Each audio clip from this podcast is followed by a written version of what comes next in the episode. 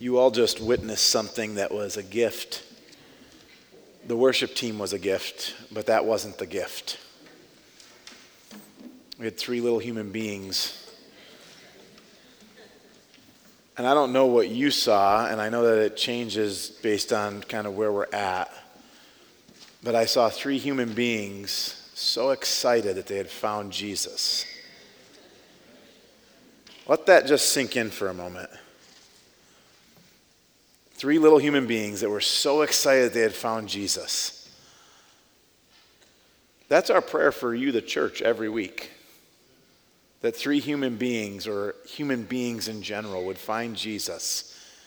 And the giggling and the laughter that ensues immediately following that, man, just as we started to sing, Oh, come to the altar. Our God is faithful. He sets things up that we don't organize and then just lets it happen so that you can get a glimpse. As you know, we have uh, a friend whose name is Melody, who's a, an intern in ministry and uh, pursuing this call on our life from God. I've asked Melody, I told her, don't go too far. Where'd she go? Melody! Oh, she's back there. I can see her now to, to come and pray for me this morning and uh, just to, to get my heart ready and your heart ready. I'm going to need this a few different times today, Monty, so uh, don't go too far. Perfect. You ready? Okay, I am too. Heavenly Father, we thank you for being able to be here this morning so that we can lift our hands and worship you. We thank you for being able to come and find you, find you in our hearts and in each other we lift up Pastor Joe this morning. Just speak through him. Tell us what we need to hear. We love you, Jesus. Amen. Amen. Thank you. Yeah. Well, I got two microphones. Hello, hello, hello. Uh, you can't give a kid a toy, he plays with it. Um, a couple of things that I wanted to kind of call to your attention on the front end. We're entering into a season in the church called Lent. And, and Lent is really this season of preparation where the Lord prepares the hearts of his children for the reality of the resurrection. And uh, that started on Ash Wednesday, and many of you were there for Ash Wednesday. What a beautiful service we had. Uh, and it's not really beautiful because of anything we do, it's beautiful because God is present in the midst of our sin. And that's really what Ash Wednesday kicks off this, this season where we are reflecting on who we are. And uh, I'd like to invite you as a church to spend the next, it's not quite 40 days now, you got about 37 days, just to be intentional in your approach to God. To be intentional in, in how you a- approach life. And maybe, like so many of us, you've had this kind of slow decay. Lent is that time when, when God brings us right back to center. And, um, but we have some responsibility on our end of being faithful in approaching that. So I'd like to invite you to that. And over the next several weeks, we're going to preach sermons kind of in line with that. And today we start off with uh, the temptation of Jesus. And a sermon that uh, comes from the Gospel of Luke, chapter 4. You are familiar with this narrative. It's where the, the Holy Spirit uh, leads Jesus into the wilderness where he is prepared for the ministry. And the tempter or the, the devil encounters him there in a very specific way. And we're going to look at that. But really, our sermon title comes from the very last couple of words in verses 1 through 13. It says that the tempter left him until an opportune time. Until an opportune time. I'd like to invite you to do a couple of things on the front end. First is write down, if you got a piece of paper, um, there, there's, I, am sorry, we're, we're, Brenda, I'm sorry. I'm going to invite them, if they don't have paper, to use one of the, the giving envelopes to write on the back of. Uh, so forgive me for that. You can leave those in the offering baskets. Our counter, no, they wouldn't love that probably. Well, they might, but uh, I'd invite you to write on, on a piece of paper or something, maybe something that you recognize as a temptation for you. So temptations aren't necessarily things that we, uh, that they're not sin. Temptation is spots in our lives where the enemy works to kind of distract us from pursuing Christ. Let me give you an example. Uh, I'll share with you my, my full narrative, and then I'm going to invite a couple of friends to come up front and uh, share a little bit too. Um, for Lent, the Lord revealed, Joe, you, you got to really hone in on, on food. I'm like, I like food. I don't have to hone in on it. And he revealed that gluttony is really something that he's wanting me to, to give over. And um, there were two things that came to the surface very quickly bread and sweets. I'm like, I love carbs. And I love sweets, and people like to give me sweets. And, but I said, okay. And uh, I shared that with my wife that I was doing this. And we went to a basketball tournament, and uh, on Saturday, Friday morning, they said, uh, We've made you fresh cinnamon rolls. oh, they smelled so good. And I was like, Yeah, I'll have one of those. And my wife leaned over and said, Honey. She didn't say anything else. She just kind of said, Joe. I'll have one of those maybe later sometime, probably not. I was tempted. You see how that works? I was tempted because of my desires to, to violate something that I had given up. Cinnamon buns aren't evil in, of them, themselves, other than the fact that I'd given that over to the Lord. And I needed someone to kind of help me stay the course. I've asked a couple of, well, I didn't ask a couple of friends. I asked one friend, and I'm going to put another one on the spot right now. This is very dangerous to do, very dangerous. But they're pretty good on their feet, I think. Um, where's my friend Dave? Dave, where are you? Come on up here, Dave. And uh, Nicole Richardson, you're really good on your feet. Can you come up here just for a moment? Just for, just for a brief moment. Come on. Um, and I just want to I want to share with the body a couple of things. They're not up here because they're in trouble yet. Now, they're up here because they've walked the walk for a, a while. And they've been tempted, like all of us. And I want you to hear from them. I'm giving you this on the front. I'm giving you the questions on the front end here. I want you to hear from them just briefly. I'm going to ask them a couple of questions and uh, kind of how they've navigated life with God. This is your, we'll let, we'll, we'll let you go first. We'll let you back clean up, okay? So you can process as he's talking. I'm only going to ask you two questions. So the first question is, how long have you, Dave, how long have you been a Christian? Tell us, this body, how long you've been a Christian. I've been a Christian for over 40 years. Over four decades. So Praise about, God. About, when I was three years old. Just kidding. Some people know how old I am. I'm That's gonna. I'm. I'm. I'm thinking of how to respond to that, uh, as priest or as. We're just gonna leave it alone. Great. So for f- over 40 years, you've been walking with the Lord. Um, what are What are some things that you've done when you felt temptation in your life? What are some things that you've done to to not engage in that temptation, to resist the temptation? May I share some of the temptation that You, you could do that. Yes. Sure. sure go as ahead. So, the, so my temptation, I think that I've fought with for most of my life, would be the material things in life that look great out there and you see on TV. And you know, I, I was a football player and I wanted to be a pro football player. And and being a me and Joe Namath were buddies back when I was real small. And so and then just had a lot of exposure, as we all do now, especially younger people, with all the nice things in life that you see on TV, and pursuit of money. And some of those things don't really bode well with um, the Christian walk, if you will, Yeah. the pursuit of money and the pursuit of things, hoping they're going to make me happy. Yeah. And so, how I dealt with Yeah. it was basically the church was a big part of it. Um, you know, back when I was younger, and and my mom was a big Christian and was one that I would accompany to church. Yeah. Uh, and church brought me back to kind of reality and a, Yeah. a relationship with God, and knowing that things aren't what's going to make me happy. Um, you know, being proper in the eyes of God is what's kind of a blessing to bring me back to, to the ground, if you will. You know, sometimes you Yeah. get a little big, bigger than yourself because you think you're going places, and Yeah. and uh, that those things doesn't make you happy in the bottom. And as I get older, I realize that even more. So That's really that's raw and that's real. Dave, thank you so much for sharing. Yeah. Nic- Nicole, how long have you been a Christian? I was saved when I was 15 when an anonymous donor I came home from school one day and my grandma said, You're going to Christian camp. I had just moved in with my grandparents um, in Cattaraugus, and I was like, Okay.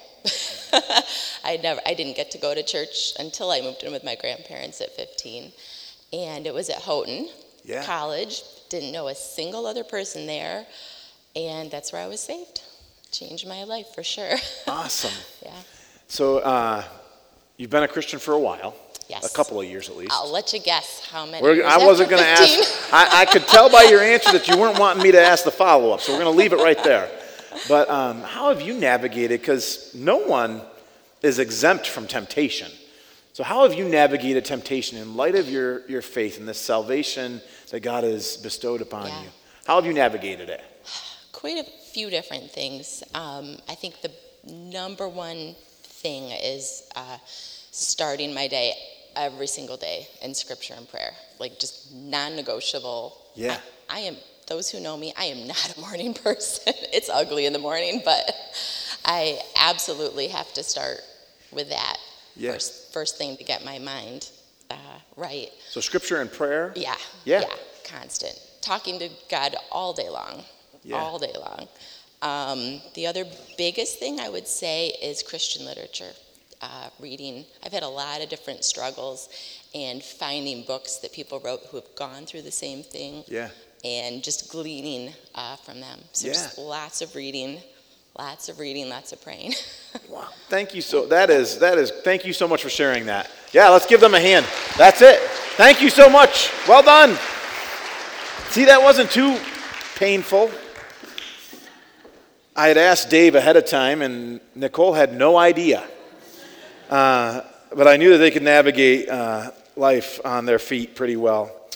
There's a few things that I want to uh, encourage you in. Remember, I invited you to write down something or a primary area that temptation is kind of where, where you find yourself tempted. Let me, let me help you draw a couple of lines that are really clear, okay? Because this is, this is where we get into some murky water as Christians at times. Everyone is tempted. Temptation is the spots in our lives where we want to deviate from sin, right? And the easy ways, or deviate into sin, the easy ways that, that we do that. As Dave shared a little bit vulnerably, like materialism, shiny things. And uh, so, whatever your temptation is, having the temptation is not the sin. It's actually engaging in the temptation that crosses the line. Does that make sense? You're going to see this played out perfectly in the person of Jesus Christ, who was fully man and fully God. Who Scripture says really clearly in Hebrews that he, we do not have a high priest who hasn't struggled also with every tempt. He is able to understand our temptations with sympathy because he too was tempted.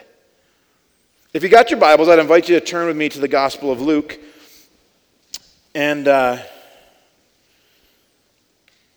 I'd invite you to, to stand as we've been kind of in the, in the habit of doing, because this is the Word of God.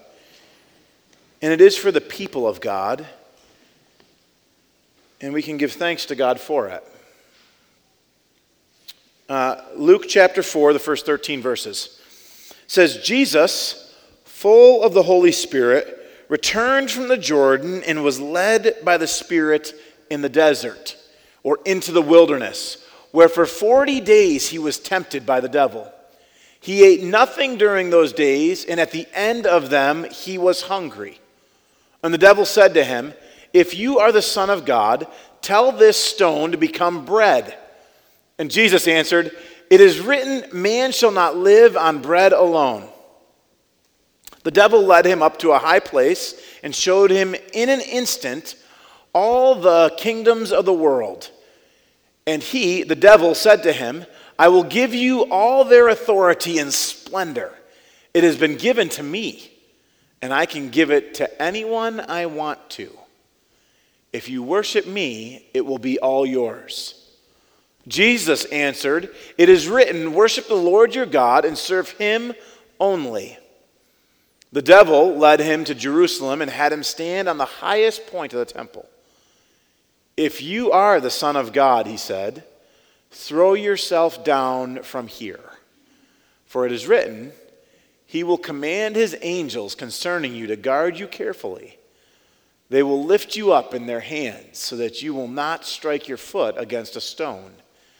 Jesus answered, It is said, Do not put the Lord your God to test. When the devil had finished all this tempting, he left him until an opportune time. That's the word of God for the people of God. Thanks be to God. You may be seated. We're going to look at a few different things. I got to move this. This is, I need. This is way too tall for me. Says the guy who's. If, if you know me, this isn't really my comfort. I don't really like the, the pulpit thing. I, uh, but that's just me personally. But I needed to kind of hold my notes so that at least the people that are working in the booth can stay somewhat on task. And the first thing I want to encourage you in is that the tempting never stops. It never stops until we are perfected in glory with Jesus in the final coming, right? Until we are present with the Lord always. And that's a challenging thing to think about because we want it to stop, don't we? We don't want to have temptation any longer. But what we just read in the scriptures is that we have a, a Savior who knows exactly what it is that we're going through. He knows that we're not exempt from temptation. And as I said earlier, temptation is not the sin, engaging in the temptation is the sin. And it's really important that as you start to kind of think about what it is, where the areas of temptation are. So in the, in the working world, we use this line sometimes. We say, uh, in, in hiring of people, you want to staff to your weaknesses. I heard it over here somewhere. You want to staff to your weaknesses, and we're like, oh, we don't want to say we have weaknesses. Well, here's the deal unless you understand where your strengths are and where your weaknesses are, you're going to be in a world of conflict all the time. Understanding where your areas of temptation are is the spots where you can really work to avoid, right? You know what wouldn't be good for Pastor Joe to do right now, given what I told you earlier? To walk into a candy store right? That would not be a good thing. Why would I want to go into there? Because this is an area that the Lord's really working with me on. Temptation, we're all going to be tempted. And understanding where our primary spots of temptation are, which is unique to each of us, right? It's special to you. You have your own desires that are different than mine, right? But we all have it.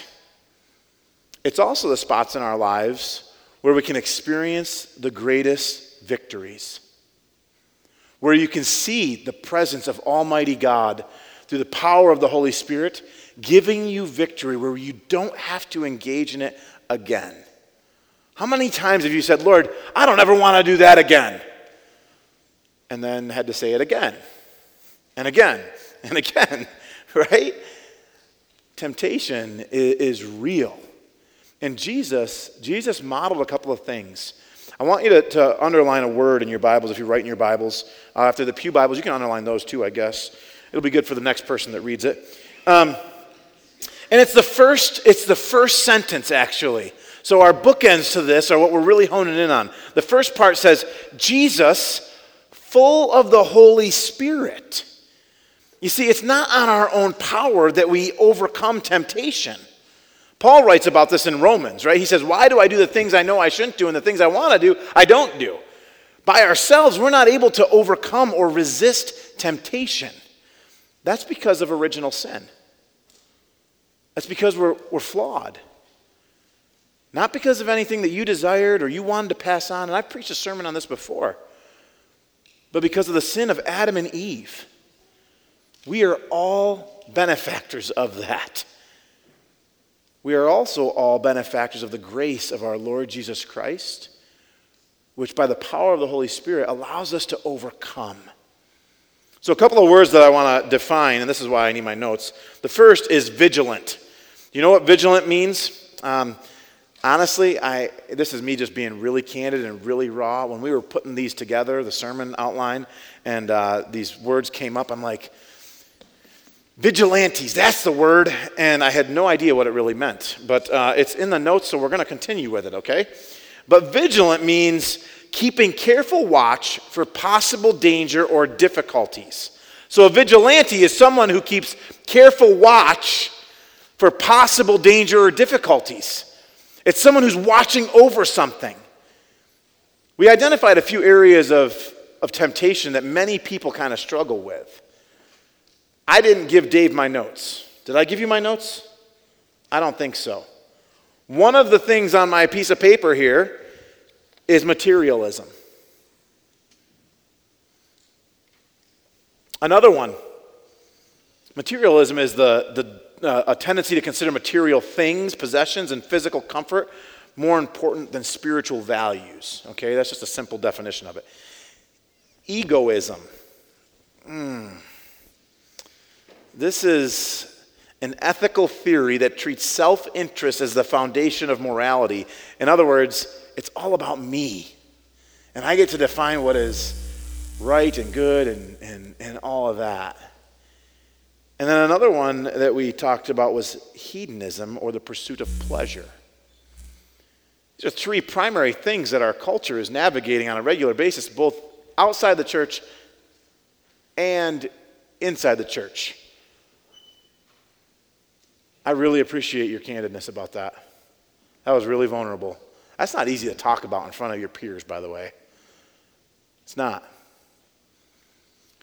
A recent survey of Discipleship Journal ranked the areas of greatest spiritual challenge. Listen to what these top uh, 10 things are. The first, materialism. You can't make this stuff up. It's right here on the, this was pre done, right? And, and they did the survey outside of my knowledge, right? Second, pride. Third, self centeredness. uh, four, laziness. A tie for fifth was anger slash bitterness and sexual lust. Number seven was envy. Number eight is gluttony. And number nine is lying. Listen to this. Survey respondents noted temptations were more potent when they had neglected their time with God. I didn't give Nicole that answer. I did not give her that answer ahead of time. We didn't even talk this morning until you came up here. Well, we bantered a little bit, I guess, during the announcements. 81% when they were physically tired. It was more difficult when they were physically tired, 57%. Resisting temptation was accomplished by prayer by avoiding compromising situations. Don't go to the candy store. By Bible study, spending time in the Word of God, and being accountable to someone else. Thank you, Leslie. And I would add another area, which as a church we've been navigating, kind of, we're on, a, we're on a launch pad for community with our men's ministries and our women's ministries. And Dave, you identified this for us. You said that in the church, in the community of faith, we're less likely to be tempted when the community of faith is pursuing holiness together. Because scripture says in Proverbs that as iron sharpens iron, so does one person sharpen another. I don't want to leave that just to the men, okay? It's men and women there. We sharpen each other, we, we protect each other, we help each other. We need to be the vigilantes, the ones who care for each other. If I know that my friend who is a follower of Jesus struggles with sexual sin, I should probably not encourage him to go to places where that's going to be a huge temptation. Right? If I know that my friend struggles and, and desires to not be tempted in his, because food has been a big thing for them, I probably shouldn't take him to the buffet. I'm being serious, right? That's like, I shouldn't cause my brother or sisters to stumble. If I know that my friend struggles with gossip, I'm meddling a little bit right now. I probably shouldn't engage in conversations with other people.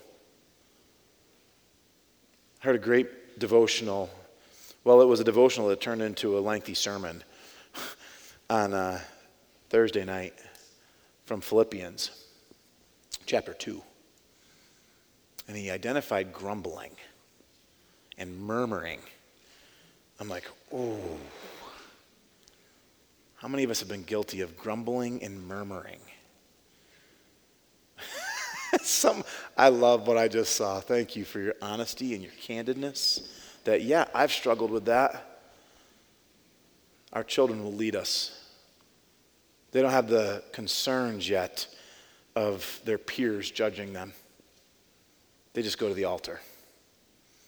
They just raise their hand and say, Yeah, I struggle with that, and I don't want to. How do I not? Oh, that's a great question. I'll give you the answer right now, okay? We're going to do the exact same thing Jesus did because Jesus struggled with three. Struggle and engaging are two very different things. Temptation and struggle is the. Struggle is another word we can use for temptation, okay? So I want to make it very clear Jesus never sinned. Never. The three areas the enemy tempted him were uh, kind of known as the, the lust of the eyes, the lust of the flesh. Remember, he started with the lust of the flesh. You're hungry, Jesus, eat this bread. And then he gave him, took him up on the hill and said, You can have all of this. Look at all this beauty. The lust of the eyes. And then, and then he hit him with the pride of life. Did you notice what Jesus did in response to the tempter's attack? He went back to him with scripture. And the final thing he did, the final thing he did is he asserted his position of authority and power over the enemy. Do not test the Lord your God. And I want to stay there just for a moment with you and tell you that uh, our, our final point is the reality that, that temptation never stops and that we must be vigilantes. And then I, we, we pose this question or does it stop? You're not going to be exempt from temptation. But by the power of the Holy Spirit, you can not fall into temptation. Right? We pray this all the time. And deliver us from temptation. Don't let us fall into that. Or as the New Testament writer says, uh, we engage in the sin that so easily entangles and ensnares. I think about that in the context when I, when I think about sin and how I don't desire to be there, but sometimes you find yourself kind of a foot in there, and then before you know it, you can't get out. Has anybody ever stumbled into multiflora rose? That's a miserable, miserable plant. It was a great border protection thing. It was what it was designed for, right? It was great for that because once you got into it, you can't get out. It grabs a hold of you, and you just you're fighting and you're clawing and you're bleeding, and it's just terrible. That's how it is kind of with sin, isn't it? it? It sucks us in. And the enemy, remember, I said at the beginning, it's really all about the final couple of words return at an opportune time. He left him until an opportune time. In Scripture, we have the revelation that that opportune time came just before he was crucified, right?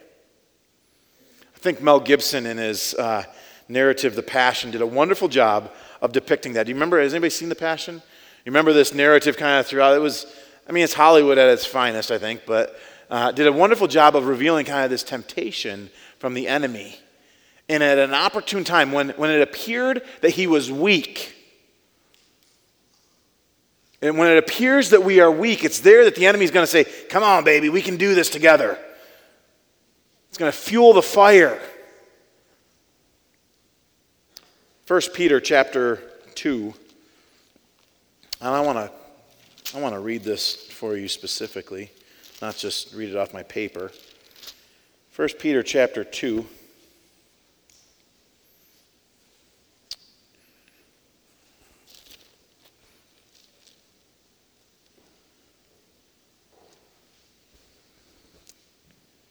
I want to read uh, verses 9 through 12 for you. And it's, under, it's important to understand that he was not writing to BPUMC at the time, but this is timeless. And this word is for you. You are a chosen people, a royal priesthood, a holy nation, a people that belong to Almighty God that you may declare the praises of him who called you out of darkness and into this marvelous or wonderful light. And then he says this once you were not a people, but now you are the people of God. Once you had not received mercy, but now you have received mercy. He says, Dear friends, I urge you as aliens and strangers in this world. This is a whole nother sermon right there, so don't get lost in that, okay?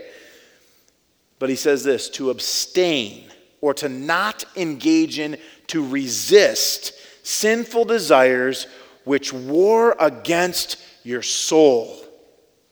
Live such good lives among the pagans or among others who don't know Jesus that though they accuse you of doing wrong, they may see your good deeds and glorify God on the day he visits us. Thanks be to God. You are his chosen people. I had the privilege of coaching uh, our girls' basketball team uh, with the International Sports Academy on uh, in a national tournament over the weekend. And they did things a little bit differently than we do in other athletic competitions, but uh, it wasn't, you know, your stereotypical Christian school gathering of athletes, uh, where sometimes the competition is marginal at best. These are Division One athletes.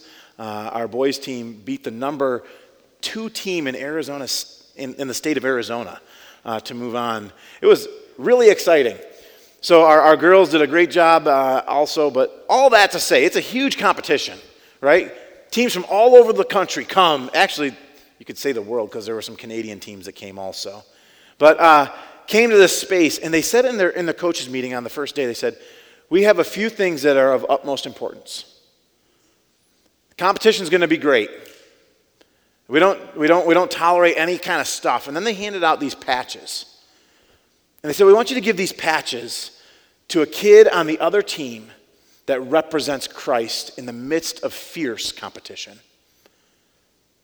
So that others know that there's something different about you or them. And I think if Jesus were standing here with us right now, he would want to do the same thing. He would want to say, Here, you've modeled really well what it is to be faithful, to resist temptation, not on your own accord but by the Holy Spirit within me because you've kept yourself sharp. You know, um, Lent, I started off telling you that Lent is this season of preparation. Engage it. It doesn't mean, when we're walking tight with the Lord, it doesn't mean that problems aren't there. Please don't buy that lie. But it means that Jesus is with us in the midst of the chaos and the strife. It means that we do have the power to resist any kind of evil, any kind of temptation that is positioned against us. We can resist that by the power of the Holy Ghost who is within us. We are people of holiness. You are people of holiness. Allow Easter in this season of Lent to be for you a season of preparation where we're made right again with Almighty God and just see what God does with that. The tempting isn't going to stop. We have the unique opportunity to be vigilantes, caring for and watching out for one another. And then we also have the unique opportunity to resist it ourselves in whatever way, shape, or form it presents itself, as long as we're tethered and very closely tethered to the one who gives us freedom. Would you pray with me? Jesus, thank you for your grace and power you've given us to resist sin and evil in whatever forms they present. Lord, I pray for your church this morning as we come to this table that the words that we've written on that piece of paper earlier, that we would surrender them to you and say, Lord, I struggle with this. Help me to overcome. Help me to not walk in the way of the wicked again, but to walk faithfully because of what you have done. Jesus, thank you for being a perfect model. In your name we pray. Amen.